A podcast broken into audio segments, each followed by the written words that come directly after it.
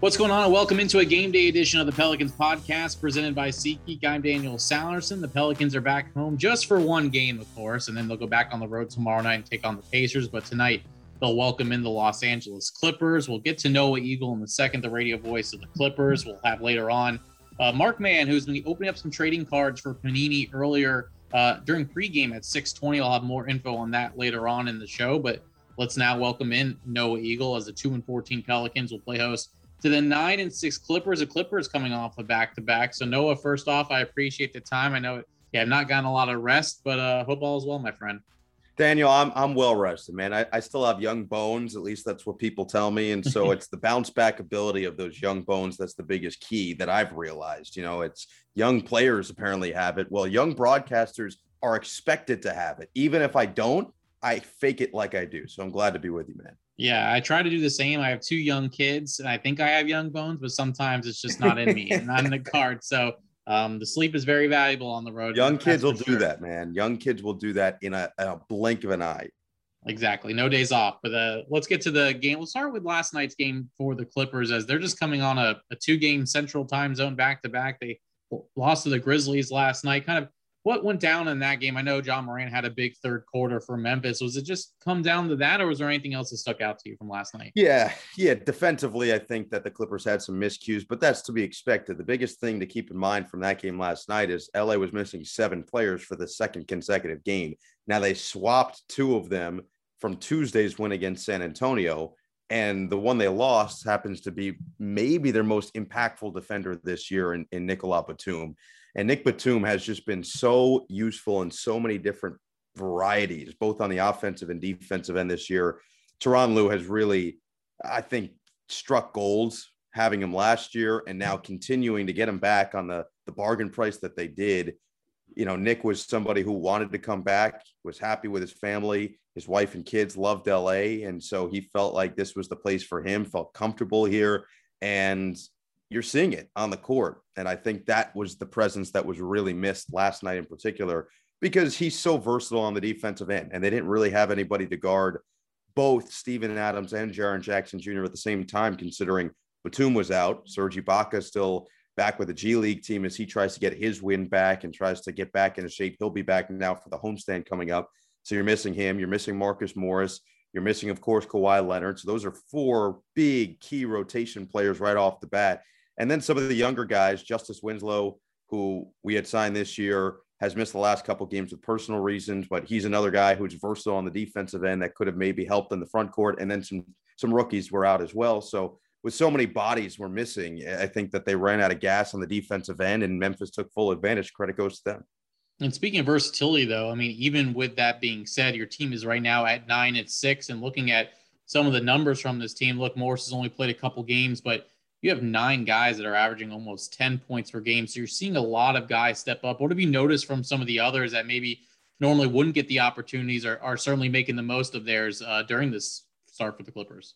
See, I love what our head coach Tyronn Lue said. He said that it can be anybody's night on any night, but we know that it's going to be PG's night every night. And Paul mm-hmm. George is going to have a night pretty much every night because right now without Kawhi, he is your superstar. And we've seen this in his career before when he was with the Pacers, even his second year in Oklahoma City, it really felt like he blossomed back into a number one option. And he's a good number one option. I think people forgot when he was playing with Kawhi or was playing behind Russ how good he is as your top dog. And he's proving that once again. He's doing a little bit of everything. And when I say that, he's distributing as well, over averaging over five assists per game so far this year. He's getting his teammates involved, and they've all stepped up they've all realized the opportunity in front of them. Reggie Jackson is basically continuing what he did in the playoffs. He has the green light above all green lights. He took 17 threes in Tuesday's win over San Antonio. And I always say this when you've got a shooter like Reggie, if you take 15 to 17 shots, you're going to make five of them. And that's exactly what he did. And if he makes five threes, he's feeling pretty good about himself. He made some very timely ones as well in the fourth quarter, or even late third quarter. You've got guys like Terrence Mann, who's taking another step forward in his NBA development. He signed the contract extension. He has proven that worth. Luke Kennard doing the same thing after he signed his extension before last season. He's showing why the front office believed in him. So I, I just think that this team is full of guys who are confident within themselves, who understand the task ahead. and understand that this opportunity is important for them to prove not just right now, but moving forward, either to themselves or to the, the team or the rest of the league or whatever else, that they can play at this level. They can be impact players on a winning team, and they can go out there and they can execute a game plan. And that's really been the biggest key for the Clippers. It's been a lot of really good execution, especially in the fourth quarter. Before that loss to the Bulls, this team was riding a seven game winning streak. So obviously, it's a little bit of a slow start, but then came out firing with that seven game winning streak. I guess what was going well during that winning streak that has gotten you to this point where you're a couple games over 500? defensively they've been outstanding and and you look at the defensive numbers it tells a lot of the story they're second in the league in defensive rating heading into last night's game not anymore but heading into last night's game they were tied with the warriors for the best half court defense in the nba and a lot of that goes back to batum who did miss the season opener as well against golden state when the warriors scored 40 plus points in the first quarter and steph curry had 25 alone I think that Batum not being out there really hurts them on the defensive end. Not having Marcus Morris after these first two games of the season has hurt them a little bit on the defensive end. But Lue is, in my estimation, the best adjustment coach in the NBA. It's why we call him the chiropractor. He is a chiropractor because he makes adjustments constantly on the sideline. And it's what he's continued to do so far this season. He recognized those first four games. Okay, you know what? First five games, even when they were one and four, you know what? The offense is struggling a little bit when I'm leaving it in all the players' hands. Let me take a little bit more control and dictate exactly what's going to happen here. And since he's done that, the offense has taken off to kind of catch up a little bit more to the defense. But the defense has been there really from the start. And during that seven game winning streak, they were holding teams under 100 pretty regularly. And defensively, I just think Paul George has stepped up to take the challenge. I know a, a, former Pelican, Eric Bledsoe, has been good mm. for them to kind of take some of that pressure off of PG on the defensive end. And you might think losing a guy like Patrick Beverley would hurt, but Bledsoe has filled that role pretty nicely to this point in the season. And then you've got everybody else ready to focus on what their role is. But I think that what T. Lue has done well is he's got this team playing together. And during that seven game winning streak, they understood that it wasn't going to be just Paul George going out there and making plays on both ends, which he's been doing. He's been making MVP type plays on the offensive and defensive end. I understand that, but it's the defensive rotations that really stood out and led them to those seven consecutive wins. Which goes into tonight's matchup. But unfortunately, the Pelicans have had a hard time scoring the basketball uh, on this road trip, not even getting to 100 points. And they had a lead in both games. Blew a 17 point lead against Washington, had a lead against Miami, and then Jimmy Butler took over, which he does against other teams too. But Going into tonight's game, of course, you have a, a desperate Pelicans team hungry for another win. They're just two and fourteen, which I know can scare some teams um, that are in much better situations. But when you look at tonight's matchup, I guess what sticks out to you the most?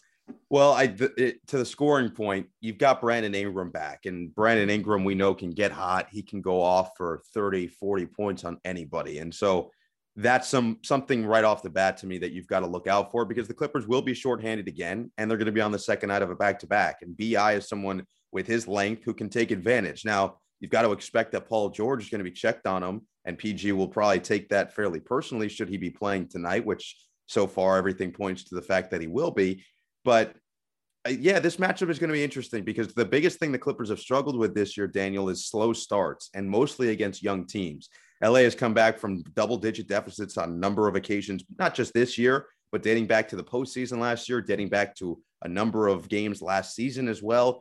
And so getting behind the eight ball has been their biggest concern. Last night against uh, against Memphis, they fell down by 11 points in the first couple minutes of the first quarter, and then they ended up taking a lead in the third quarter. But they were so gassed by having to get back in the game without all those guys available that that's when Ja Morant smelled blood and took full advantage. And so that to me is going to be the biggest thing to look out for. Can this young New Orleans team with Ingram, with Nickeil Alexander Walker, with Valanciunas, who's crushed the Clippers over the years, can they get out to that early advantage, create a little bit of distance, and then force the Clippers to have to come from behind? Because it's been the story time and time again with this team. And it's the thing that they are, there are two things that this team is trying to limit above all else. One is that slow starts, trying to get out in front early. The second thing is turnovers. Clippers had a season high 22 turnovers in their win against the Spurs on Tuesday, which was almost unheard of.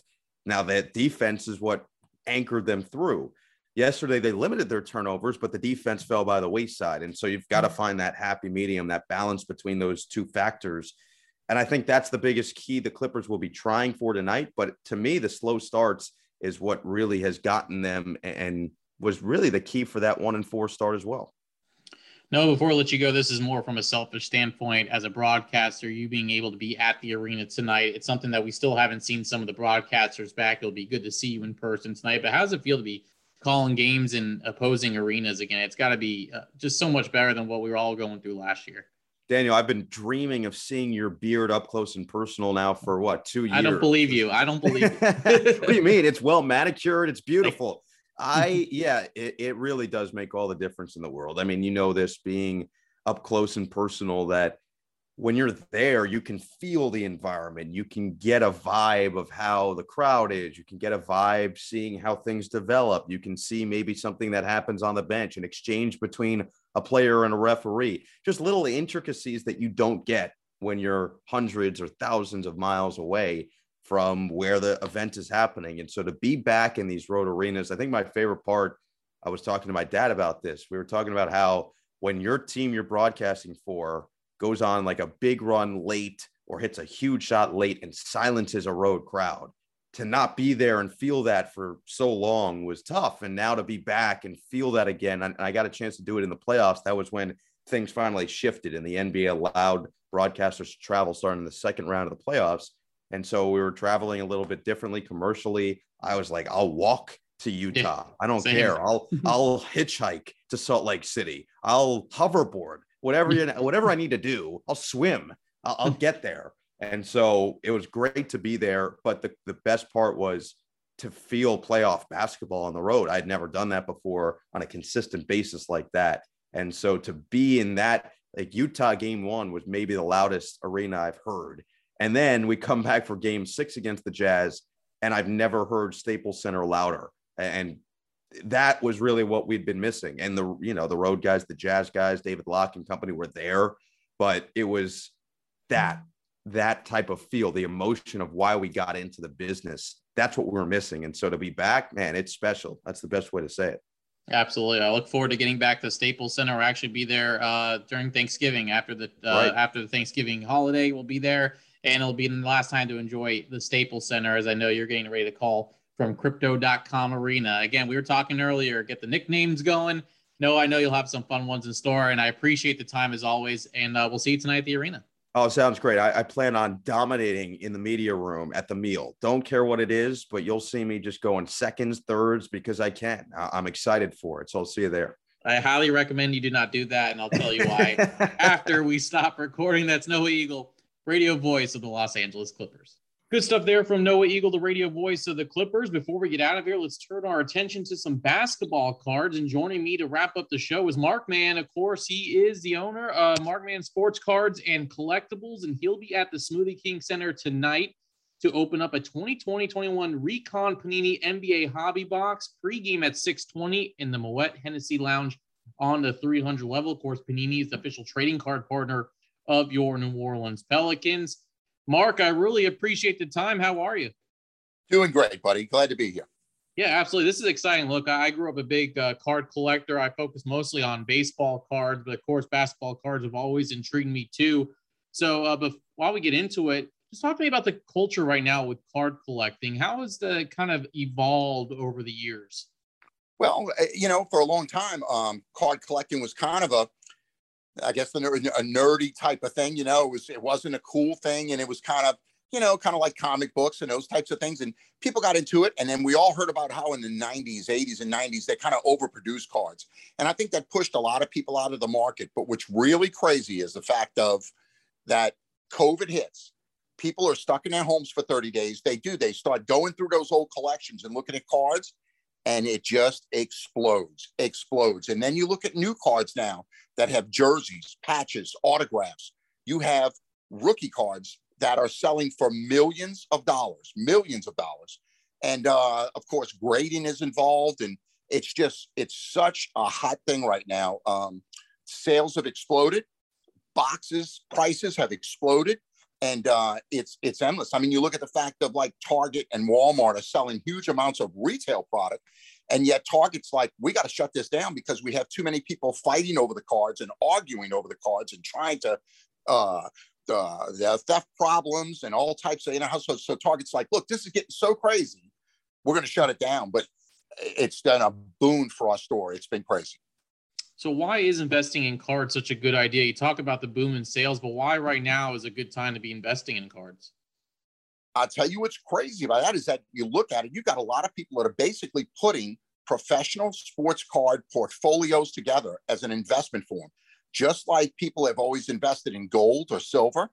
Uh, you look at that that fact with graded coins, how people will buy U.S. vintage gold and silver coins and then get them graded, and uh, and that's what people are doing with cards. It's when you get that card out of a pack and it's awesome. Say you pull a Zion Williamson auto rookie patch, and man, it's that's a huge card. Then you send it off to a company like PSA or Beckett, a professional grading company, comes back at 10, and that card is worth tenfold.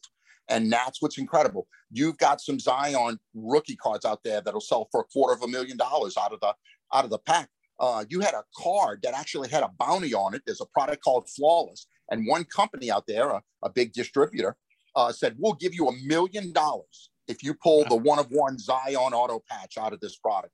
Imagine that that some guy could buy a box, pull a card, and a company will give you a million dollars for that card. That's incredible. That is incredible. Unbelievable to hear that, especially for a guy that's in this market in Zion Williamson. So, you know, we've seen the fluctuation of cards uh, from time to time going up and going down. Where do you anticipate the industry going with trading cards, especially now with digital cards and you still have the printable cards? Where, where do you see the industry going now?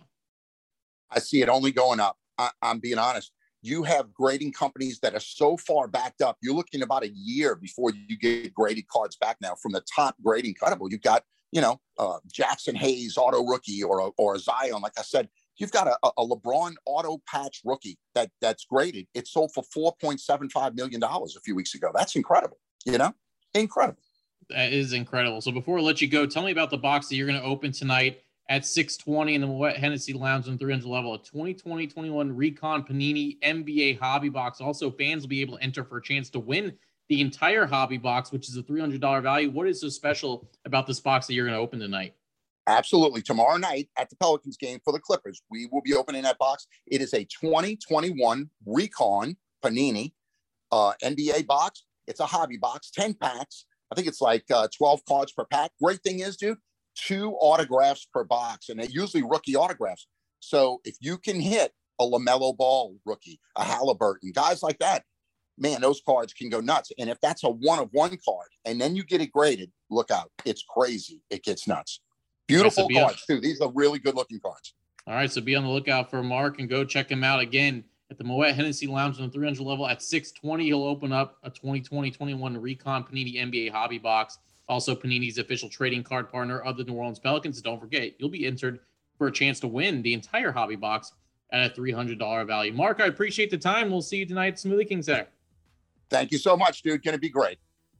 Good stuff there from Mark. Again, that is really cool to see that he'll be opening a pack live at 620 at the Moet Hennessy Lounge on the 300 level. So stop by, get to the game early tonight. Pelicans and Clippers should be a fun one as the Pelicans looking to get back on track before they hit the road as they'll take on the Indiana Pacers on Saturday night. But tonight, 7 o'clock against the Clippers. If you can't make it to the arena, be sure to watch the game on Bally Sports New Orleans with Joel Myers, Antonio Daniels, or Jen Hale, or you can listen on ESPN New Orleans with 100.3 FM with Todd Graffagnini, John DeShazier, and Aaron Summers. Pregame coverage for both will begin at 6.30. All right, that'll do it for today's podcast. Big thanks to Mark. Big thanks to Noah Eagle.